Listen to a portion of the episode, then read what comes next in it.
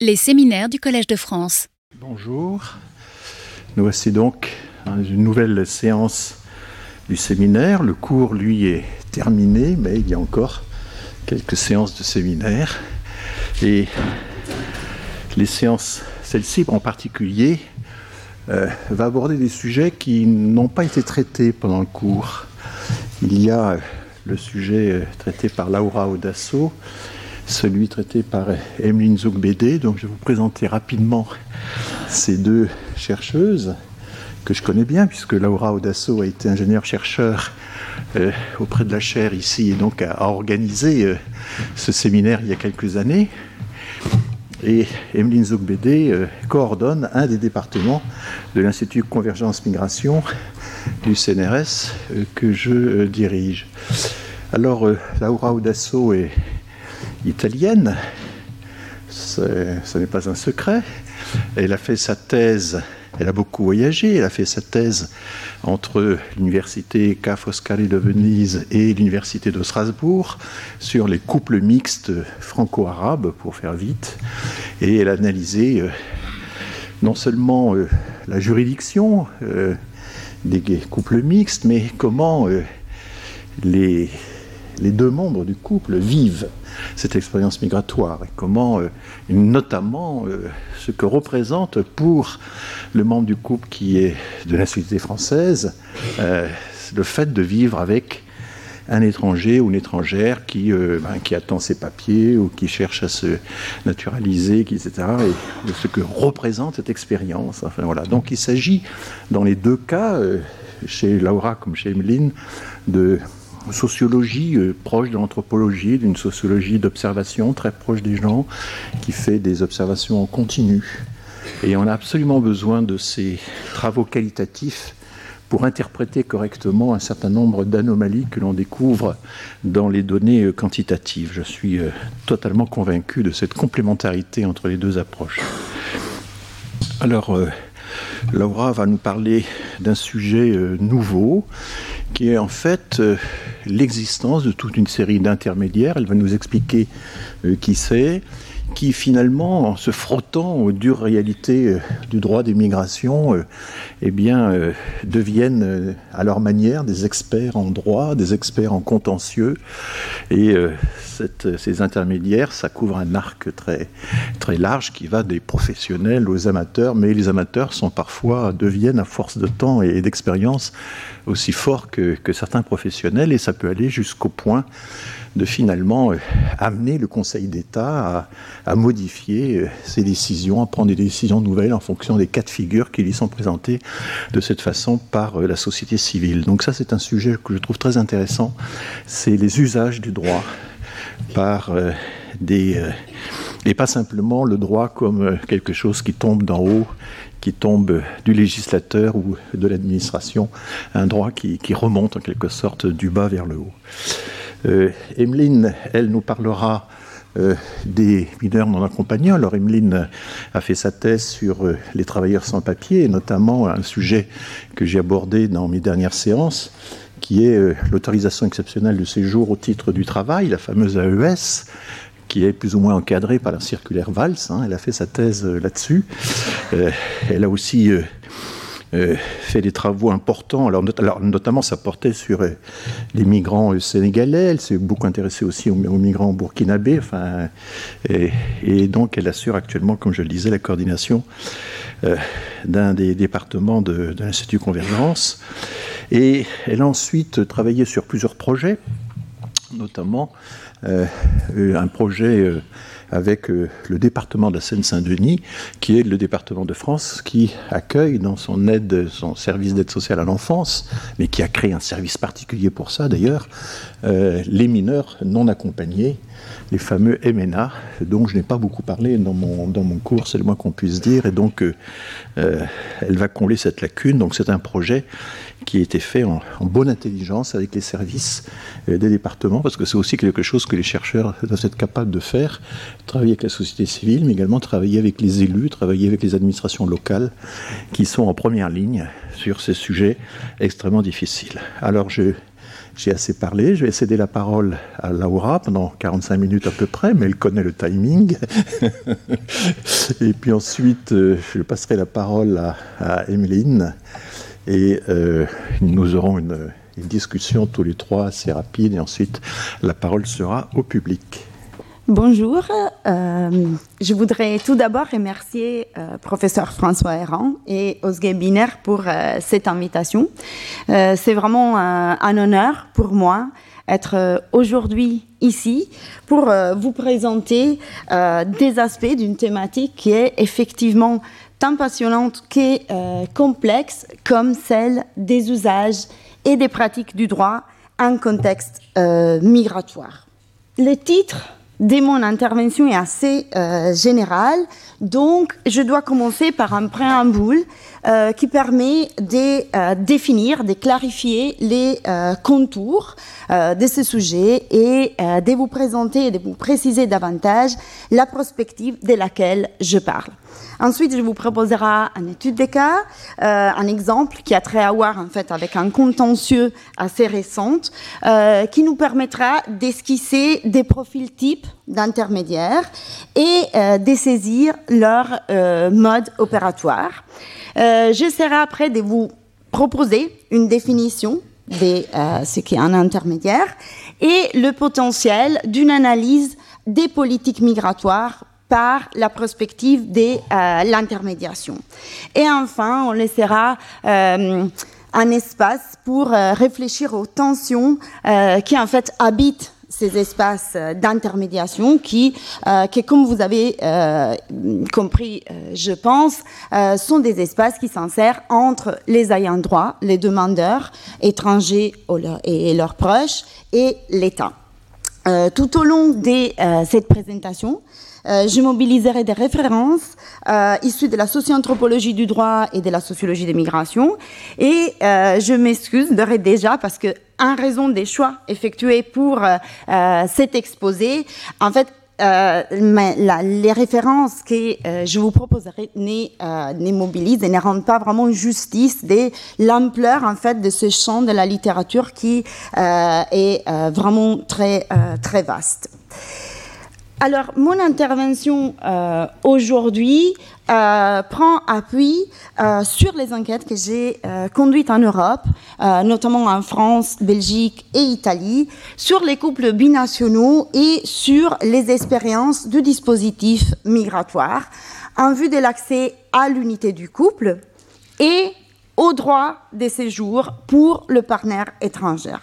Il s'agira donc euh, euh, d'observer à partir d'un volet spécifique des migrations internationales euh, que la littérature identifie par l'expression migration par ou migration des mariages. Je tiens à définir deux expressions aussi que j'utilise, celle des couples binationaux et des dispositifs migratoires. D'abord, les couples binationaux. Aujourd'hui, euh, j'entends ici euh, des couples formés par un partenaire qui a la nationalité du pays où le couple veut résider et un étranger, une étrangère, euh, ressortissant d'un pays tiers de l'Union européenne. Par exemple, une ou un français et une un algérien. Cette précision n'est pas du tout anodine car la transposition des normes européenne en droit national, donc par exemple en droit français, définit diverses catégories des couples euh, binationaux par lesquels la procédure d'institutionnalisation de l'union et sur cette base aussi les critères d'accès au séjour et à la nationalité varient. Vous voyez, il y a quatre typologies des couples. On peut euh, les, voir rapidement.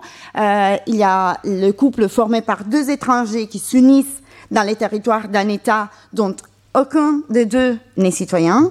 Deux étrangers dont un Européen qui a euh, effectué la libre circulation et qui relève de la directive 2004-38, qui est celle qui prévoit les réunifications, les regroupements familiales pour les étrangères, euh, les Européennes en mobilité.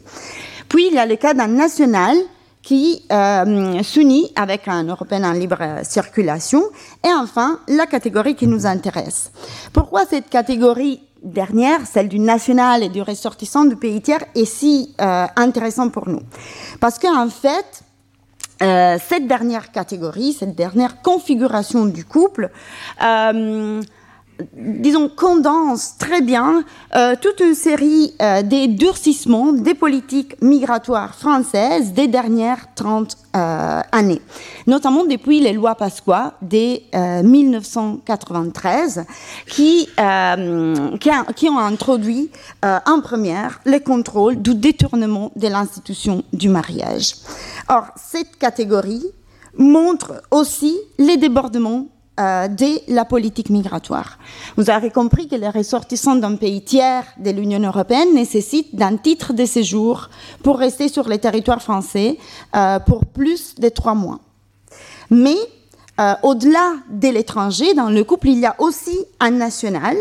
Et si la politique en fait migratoire tendanciellement vise à réduire les entrées des étrangers non désirés, lorsqu'il on, a on, a, on, a, on, considère les couples euh, binationaux, bah, il y a aussi un étranger, un, national qui est, euh, qui est concerné et qui est fortement, de plus en plus, impacté par les politiques qui sont mises en place en France et aussi ailleurs en Europe. Euh, je parle dans mes recherches des migrations des contacts pour signifier effectivement comment ce national qui a décidé d'établir euh, sa vie avec euh, un étranger euh, non européen, fait l'expérience de ce que veut dire en fait être un étranger. Lors qu'il se retrouve dans des bureaux de l'état civil des mairies, lors qu'il se retrouve au guichet de la préfecture, ou dans les bureaux consulaires, ou dans les bureaux des polices, car ces couples sont souvent suspectés d'union des complaisances. Euh, L'État, en fait, par le biais d'une série de contrôles qui sont assez intrusives, s'en prend, dans le cas des couples binationaux, à ses propres nationaux, euh, qui, en fait, à cause de cette intromission étatique, euh, se comme des citoyens des euh, secondes classes en raison de leur choix affectif. Quant à l'expression dispositif migratoire, elle me permet en fait de tenir ensemble, d'agencer à la fois les discours relevant de l'immigration, des politiques migratoires, les acteurs humains qui participent de cette politique et aussi disons, les acteurs non humains qui traduisent en fait toute cette expérience des disqualifications qui euh, vivent les euh, couples.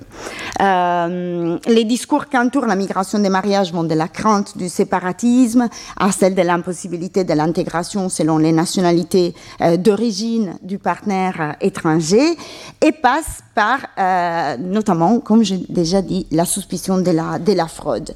Et mêlent toute une vision assez normative et eurocentrée de ce qui sera un bon couple capable d'intégrer la nation et un bon projet euh, familial, euh, notamment fondé sur une certaine vision de l'amour, comme toute une littérature sur ces questions a euh, précisé. Parmi les acteurs humains du dispositif, pour vous faire des exemples, bah, euh, je pense aux agents étatiques, bah, au niveau, comme je dis, des états civils et des mairies, des services d'immigration des préfectures, des consulats, mais aussi à euh, tous les intermédiaires dont on parlera euh, tout à l'heure, qui facilitent ou entravent les rapports à l'État, qui restent finalement un acteur encore central dans les politiques migratoires parce que c'est l'acteur qui décide, en fin de compte, de euh, statuer sur le droit euh, au séjour et sur les sphères administratives des couples. Parmi les acteurs non humains, euh, par contre, on peut énumérer justement les lois, les circulaires, mais aussi toutes les bases des données et les documents, tous les supports en fait qui matérialisent l'existence et l'usage des liens affectifs et qui finalement incarne les, euh, les effets sociaux du droit à la migration par mariage. Pour la jouissance d'un droit, en fait, il faut des traces, il faut des enregistrements, il faut des preuves.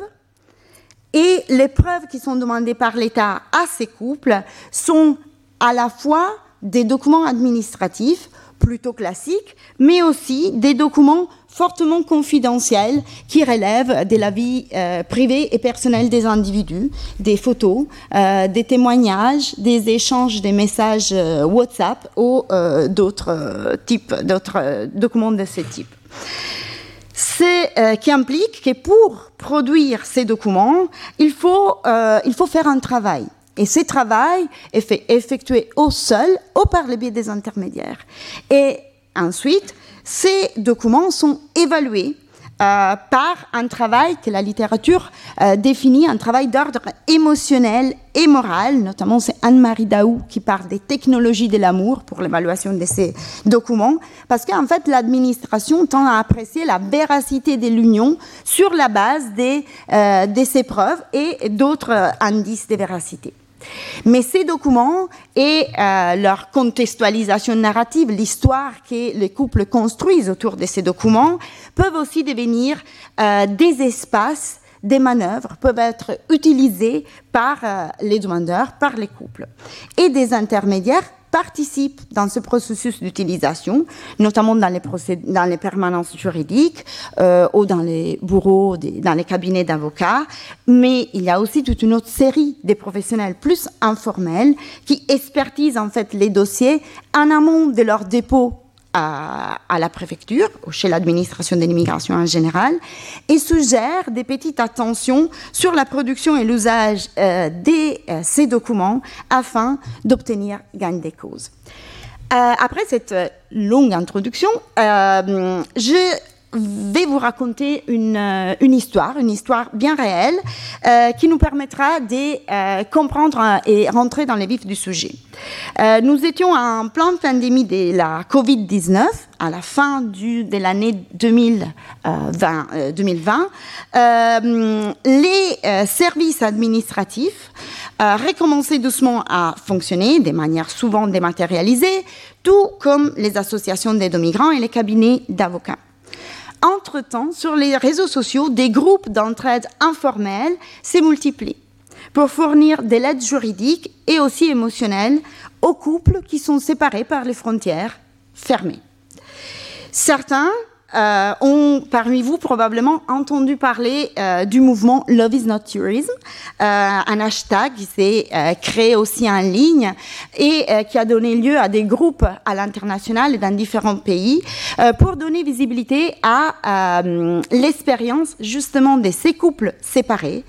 Parce, parce que non formalisés, ni mariés, ni unis euh, sous un format institutionnalisé comme le PAX ou d'autres formes de partenariat civil, euh, qui, faute d'autres opportunités euh, juridiques avant déjà la pandémie, s'est rencontré grâce au visa touristique mais la pandémie a bloqué le tourisme et la délivrance de ces visas.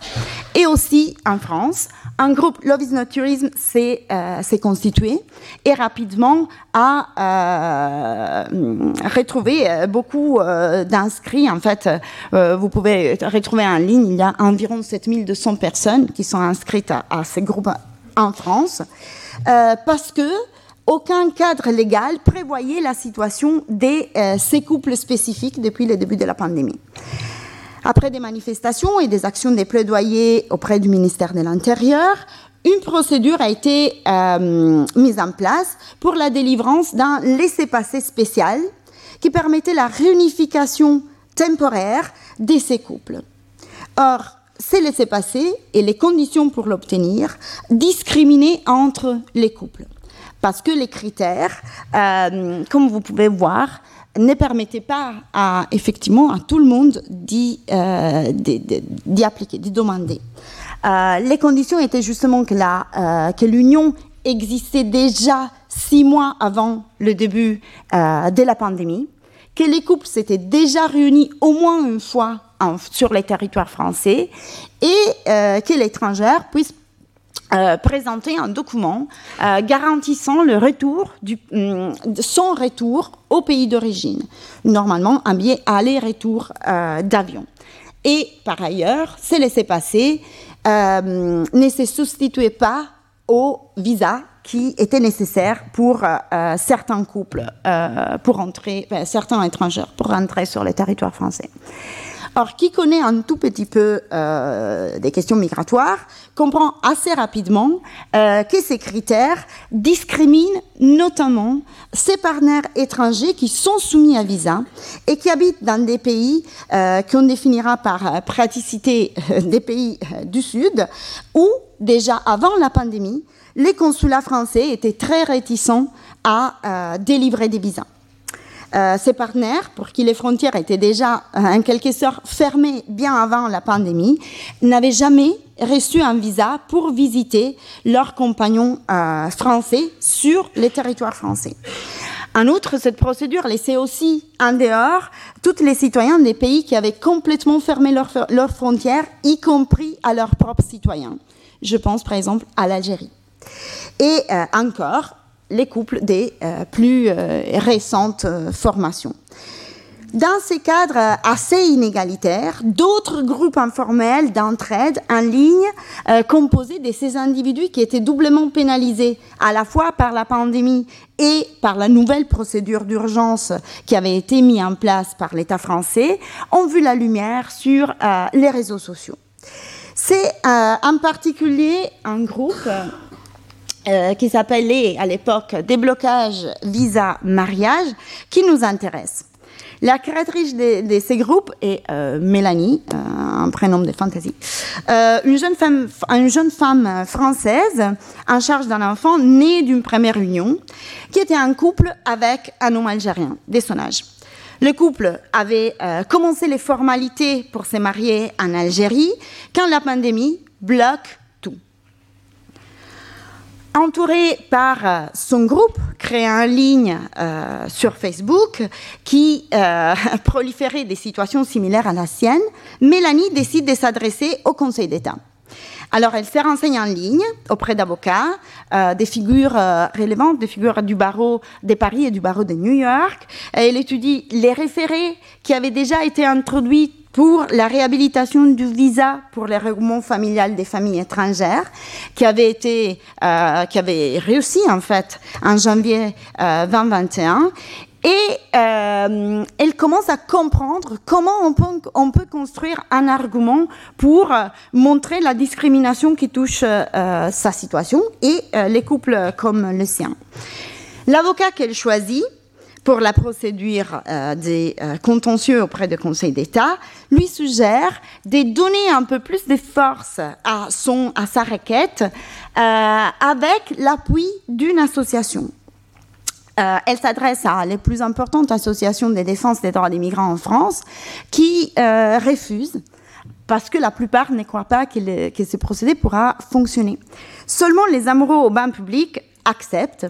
Euh, cette association des défenses des couples franco-étrangères est née euh, en concomitance euh, des premières lois Sarkozy sur le contrôle de la vérité des unions binationales autour des années 2004 et s'est formalisée en tant qu'association en 2008. Et c'est veut une association militante qui mobilise les couples concernés dans ces activités, qui sont des activités à la fois d'aide juridique et des plaidoyers, des dénonciations de la situation euh, des couples franco-étrangers en France. Euh, comme vous euh, le voyez sur le slide, là, à la fin de la citation, en fait, l'association, enfin là c'est notamment une bénévole, justifie sa participation en disant qu'au moins nous avons été au plus près euh, des couples dans ce combat, dans l'optique de maintenir cette mobilisation et cette présence auprès des couples. Même si les arguments que Mélanie soulevait n'étaient pas totalement euh, partagés. En fait, le référé demande, demandait de réinstaurer le visa mariage, qui, comme le dit le nom, euh, l'expression, permet à un étranger de venir en France pour se marier lorsque les bandes de mariage sont publiées.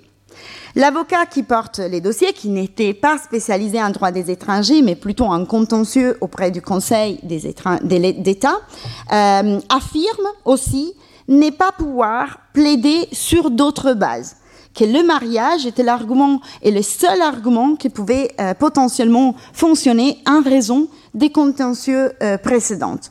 Et l'idée de Mélanie va euh, dans cette direction aussi.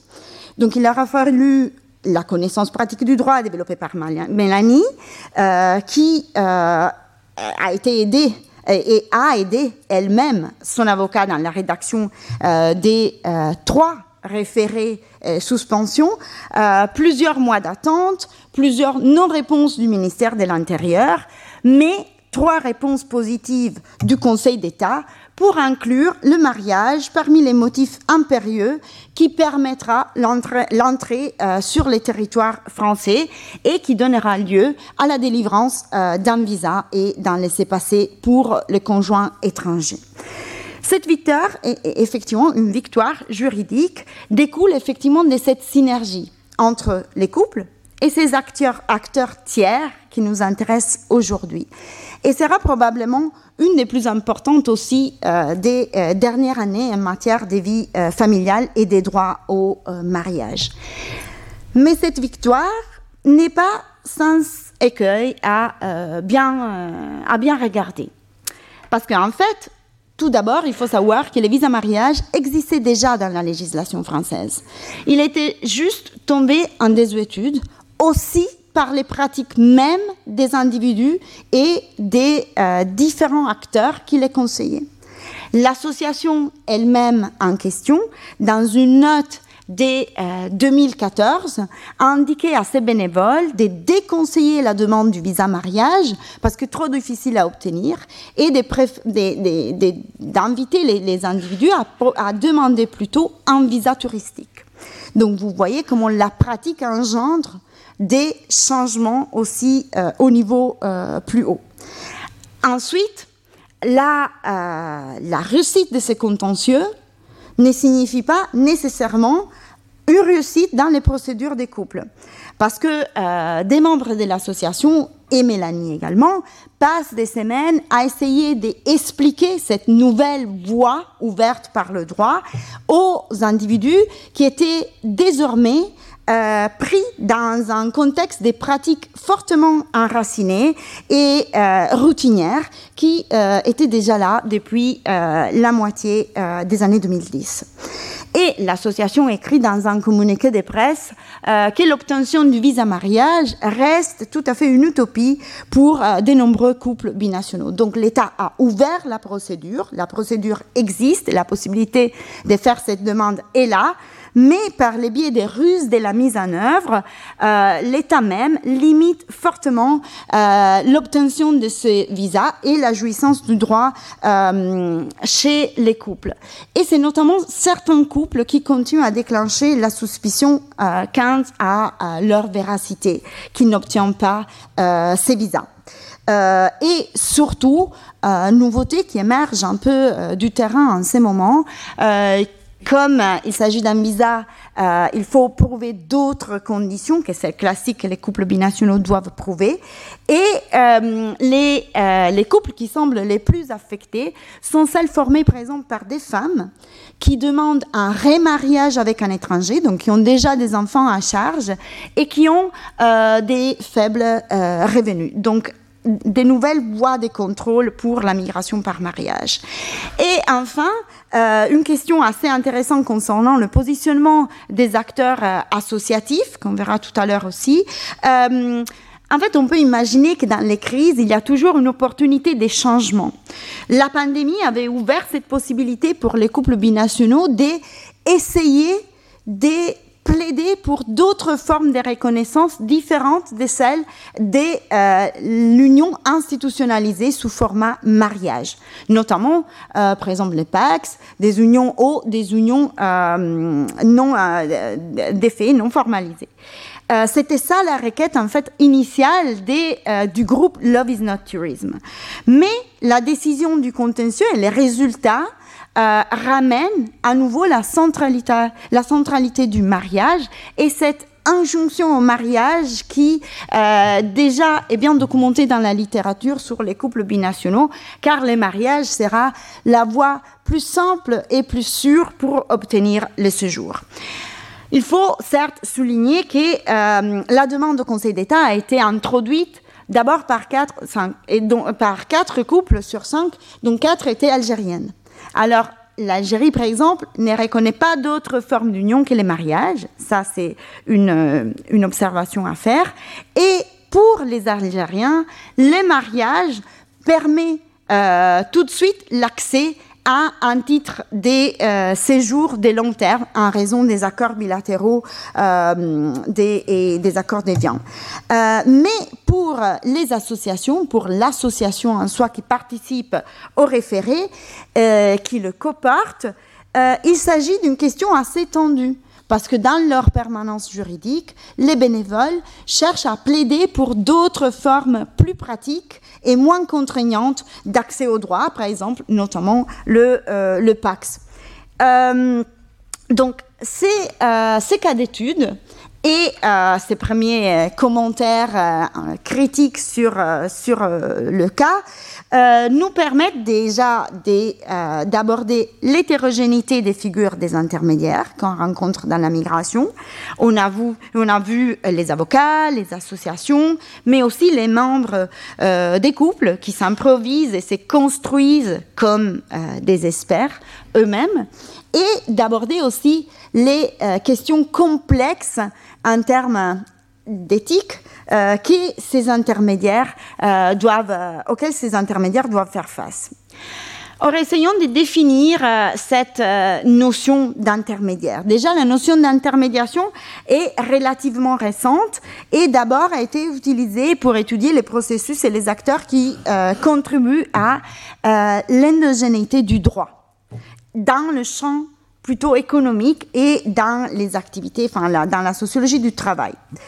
Mais cette expression d'intermédiaire est désormais plus largement utilisée dans d'autres, espaces et, en fin de compte, euh, qui désigne, désigne des, acteurs qui manient et mobilisent les règles euh, du droit dans leur activité, qui soit professionnelle, plutôt militante, associative, voire dans d'autres formes de relations interpersonnelles.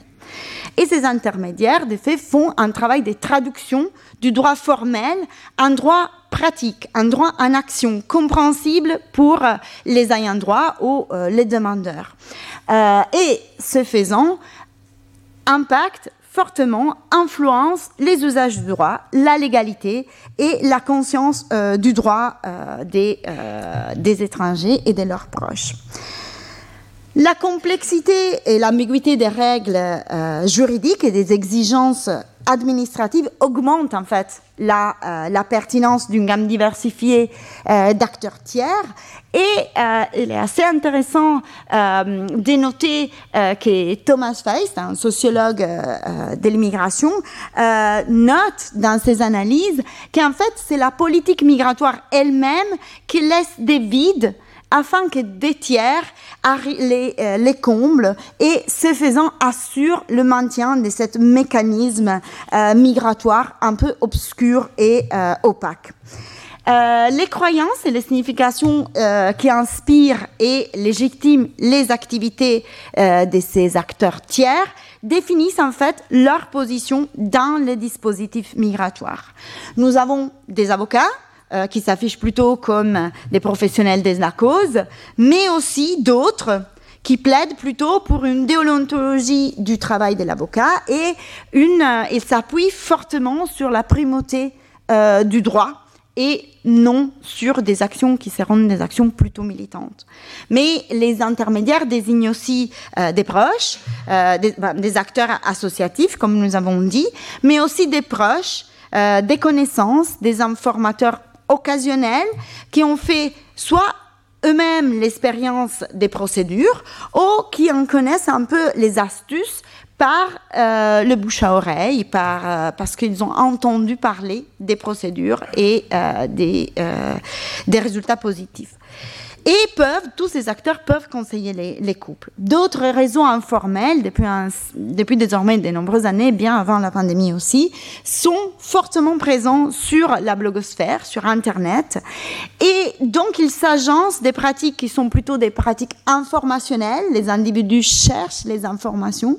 Mais pour comment fonctionne en soi aussi le système d'Internet et le web, la recherche d'informations fait de manière indirecte aussi la production d'informations. Parce que plus on cherche, plus on retrouve certaines informations sur la toile.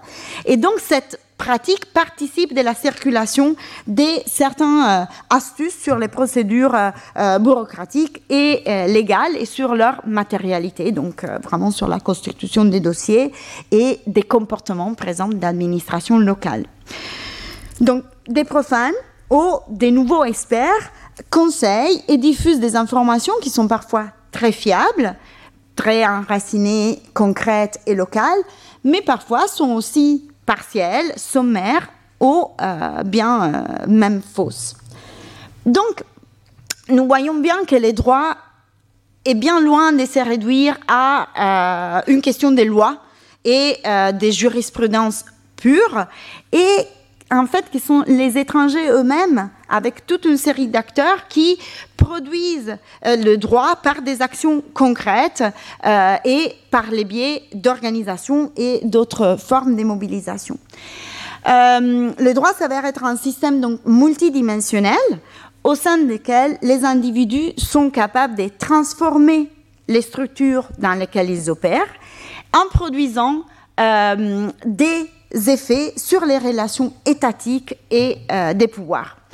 Euh, la socio-anthropologue Susan Bibler-Coutin, dans ses études sur les euh, Salvadoriens irréguliers aux États-Unis, a montré comment ces individus en situation administrative irrégulière apprennent à marchander aux marges du droit formel et, et euh, se régularise. Je pense qu'Emeline aura des informations à ce sujet également.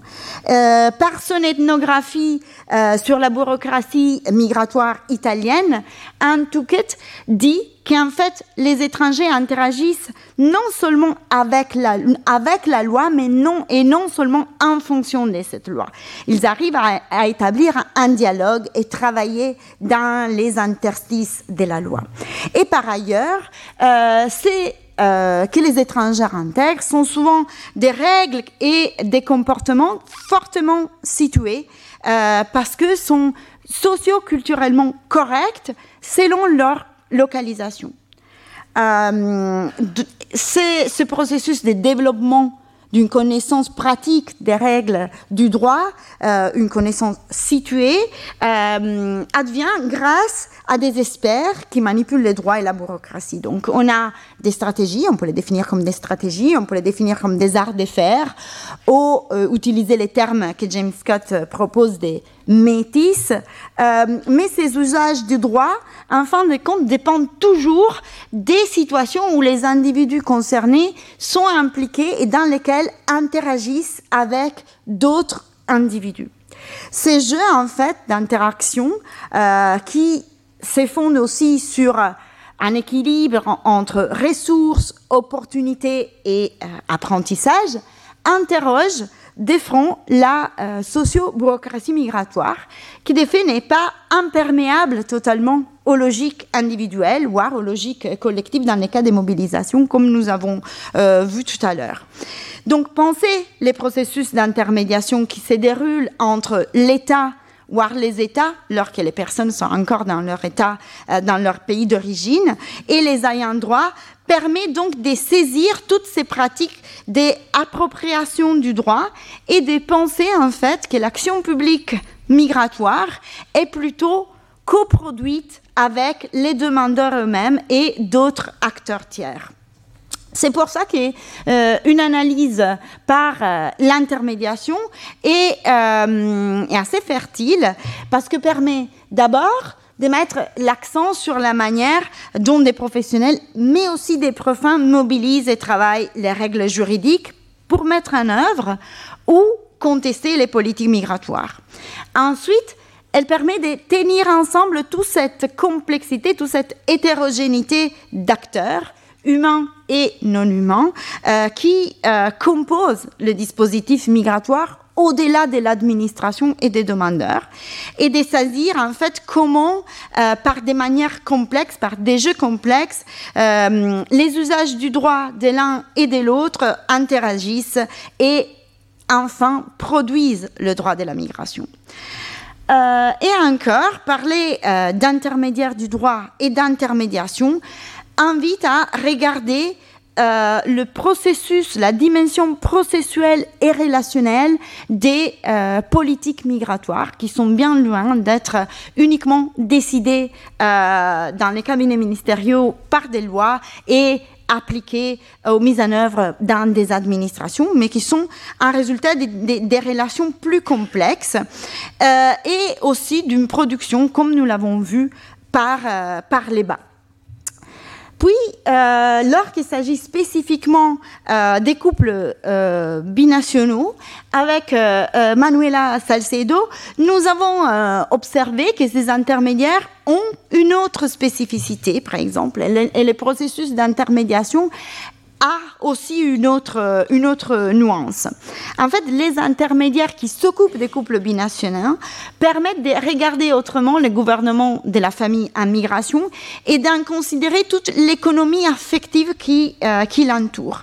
Parce qu'ils n'offrent pas uniquement de l'aide juridique, mais ils naviguent effectivement cette économie affective qui imprègne les politiques en matière d'immigration par mariage et qui concerne directement l'intimité des partenaires et comme il le dit Paolo Bonizzoni, les frontières intimes de la nation.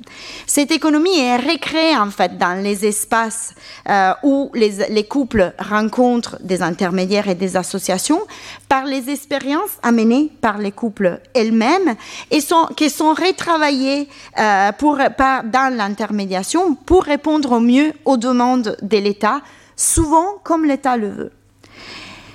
Et euh, cette économie euh, affective imprègne en fait tous les discours de l'immigration et euh, de l'immigration familiale par une vision, comme on l'a déjà dit, euh, des unions binationales qui portent davantage sur l'amour, sur les bons couples, euh, sur la vie commune, sur toute une série de projets que chaque couple devra nécessairement avoir pour être un couple réel.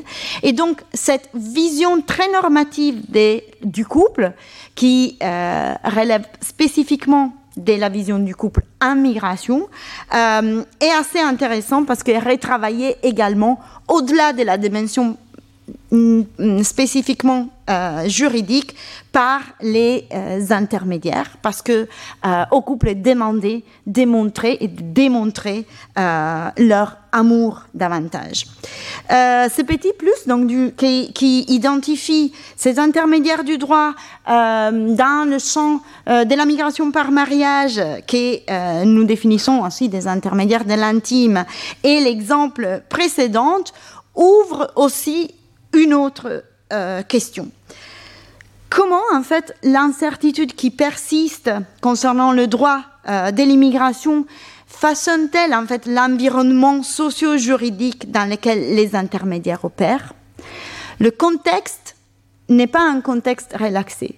Euh, les, intermédiaires euh, travaillent dans l'urgence et comme on le voit euh, depuis des semaines avec la nouvelle énième réforme de l'immigration, dans un contexte où les droits formels changent régulièrement et de manière euh, euh, très intense, et, et aussi les, pratiques des administrations. Ces acteurs, ils se trouvent donc pris dans cette situation complexe étendue. Ils peuvent décider soit de favoriser le changement social, ils peuvent être plutôt axé euh, sur euh, une volonté des, changements et des soutiens donc des couples euh, et en général des, migrants par une redéfinition des catégories du droit euh, à travers euh, des pratiques qui incluent par exemple un euh, usage particulier de la discrétion, le choix de certaines formes des recours, comme nous l'avons vu, ou des formes des, des lobbying, voire la diffusion d'une série de stratégies d'adaptation. Mais ces acteurs peuvent aussi euh, essayer de remettre en cause les inégalités qui traversent la migration, euh, des inégalités des genres, des classes, d'éducation, des inégalités ethno-raciales. Euh, et d'autre part, au contraire, peuvent se retrouver à travailler dans une sorte de continuum avec les logiques gouvernementales, comme euh, démontre euh, Kalir Evisink euh, avec les, acteurs qui travaillent sur les expulsions.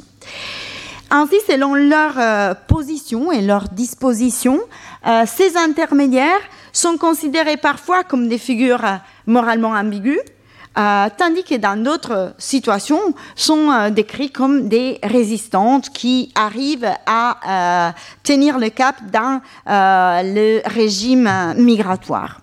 Leur travail est souvent compris à travers des dichotomies.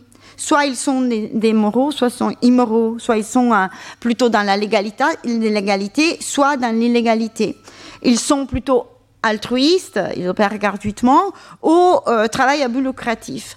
Ce qu'on a vu en fait avec euh, ce bref exposé, euh, c'est plutôt des nuances.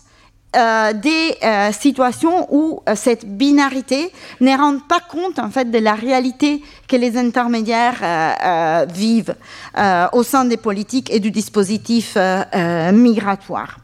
Et euh, ils agissent, bien évidemment, dans cette ambiguïté structurelle du champ euh, des, politiques migratoires et occupent vraiment une, position très délicate à la fois vis-à-vis de l'État et vis-à-vis des euh, demandeurs. Mais mes recherches en ligne aussi avec d'autres sur les régularisations administratives, par exemple, et l'enfermement, montrent que ces intermédiaires font l'expérience de cette ambivalence des politiques migratoires et souvent en sont conscientes. Donc, ils, habitent cette contradiction. Euh, les intermédiaires doivent, par exemple, essayer de concilier, leur posture entre témoins et experts. Euh, et donc, devenir des, ou d'autres deviennent des espèces de euh, marchands d'espoir et d'attente comme le dit euh, Gilles Alps, euh, parce qu'en en fait, ils permettent aux euh, individus, comme nous avons vu, de choisir les options plus adéquates dans leur situation pour obtenir les sésames de la légalité. L'action des associations qui s'occupent en particulier des couples binationaux n'est par contre pas euh, alien à euh, euh, des, des, critiques notamment. D'une part, le fait que la plupart des associations, comme aussi pour les associations migrantes, sont des associations qui opèrent gratuitement. Elles ne demandent pas de l'argent aux demandeurs qui s'adressent à leur permanence. Euh, cependant, même en absence d'un échange euh, euh, monétaire, il y a une espèce de reconnaissance qui est demandée auprès des, demandeurs, et notamment une reconnaissance qui passe par la, volonté d'adhérer, enfin l'invitation plutôt, faite aux demandeurs d'adhérer à la cause de l'association, voire de participer à, la plupart des, activités, et notamment par des activités de témoignage. Ça, on le retrouve souvent dans les euh, associations qui s'occupent des couples euh, binationaux un peu partout euh, en Europe. ensuite, les, les bénévoles que j'ai interviewés évoquent toujours l'idée de la solidarité, mais aussi un espèce de acceptation d'un compromis tacite avec l'État. Donc, sans être toujours en capacité de surmonter effectivement les catégories légales, c'est un cas unique et assez rare, celui du contentieux dont on a parlé tout à l'heure. Dans la plupart euh, du dans le travail quotidien des associations, c'est euh, des catégories étatiques qui sont davantage employées pour interagir avec les demandeurs et pour faire en sorte que les demandeurs réussissent leur euh, procédure.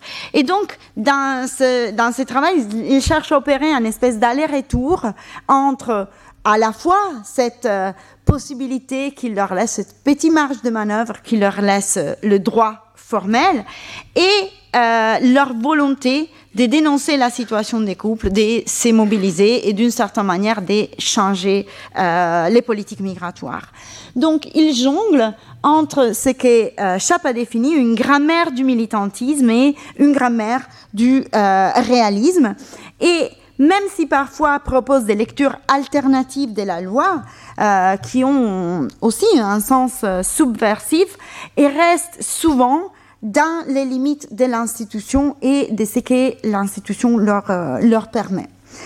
Euh, dans, dans, dans, le contexte euh, des suspicions qui entourent les couples binationaux, l'exemple proposé le montre assez bien. L'organisation, l'association s'éplie à euh, plaider pour le mariage, seule possibilité probablement euh, d'obtenir un résultat euh, positif de la requête introduite au Conseil d'État, même si en fait euh, le mariage est quelque chose qui est euh, en dernière euh, étape conseillé au couple normalement. Et enfin, ce qu'on observe, ce qui pourra être objet de toute une autre communication, euh, c'est en fait une hyper professionnalisation des bénévoles associatifs euh, qui euh, est due, on pense soit due aussi à l'hyperlégalisation des procédures euh, migratoires, des formalités migratoires qui donc demandent des compétences très pointues en droit et euh, en fait en, pratique euh, administrative et administrative. Et euh, ce qu'on observe donc, c'est cette hyper-professionnalisation qui va de pair souvent à une pénurie des ressources humaines et des ressources économiques. Euh, faute euh, des, euh, des salariés dans la plupart d'associations, c'est souvent des retraités ou des jeunes stagiaires, souvent des stagiaires qui en droit, qui s'occupent et se chargent des questions très délicate, euh, des, euh, des, procédures. Mais cet aspect qui relève plus, euh, plus de la sociologie du travail, de la sociologie des groupes professionnels et euh, de, la, de la sociologie des, des associations pourra être objet de tout un autre exposé. Je vous remercie pour votre écoute et Retrouvez tous les contenus du Collège de France sur www.colège-2-france.fr.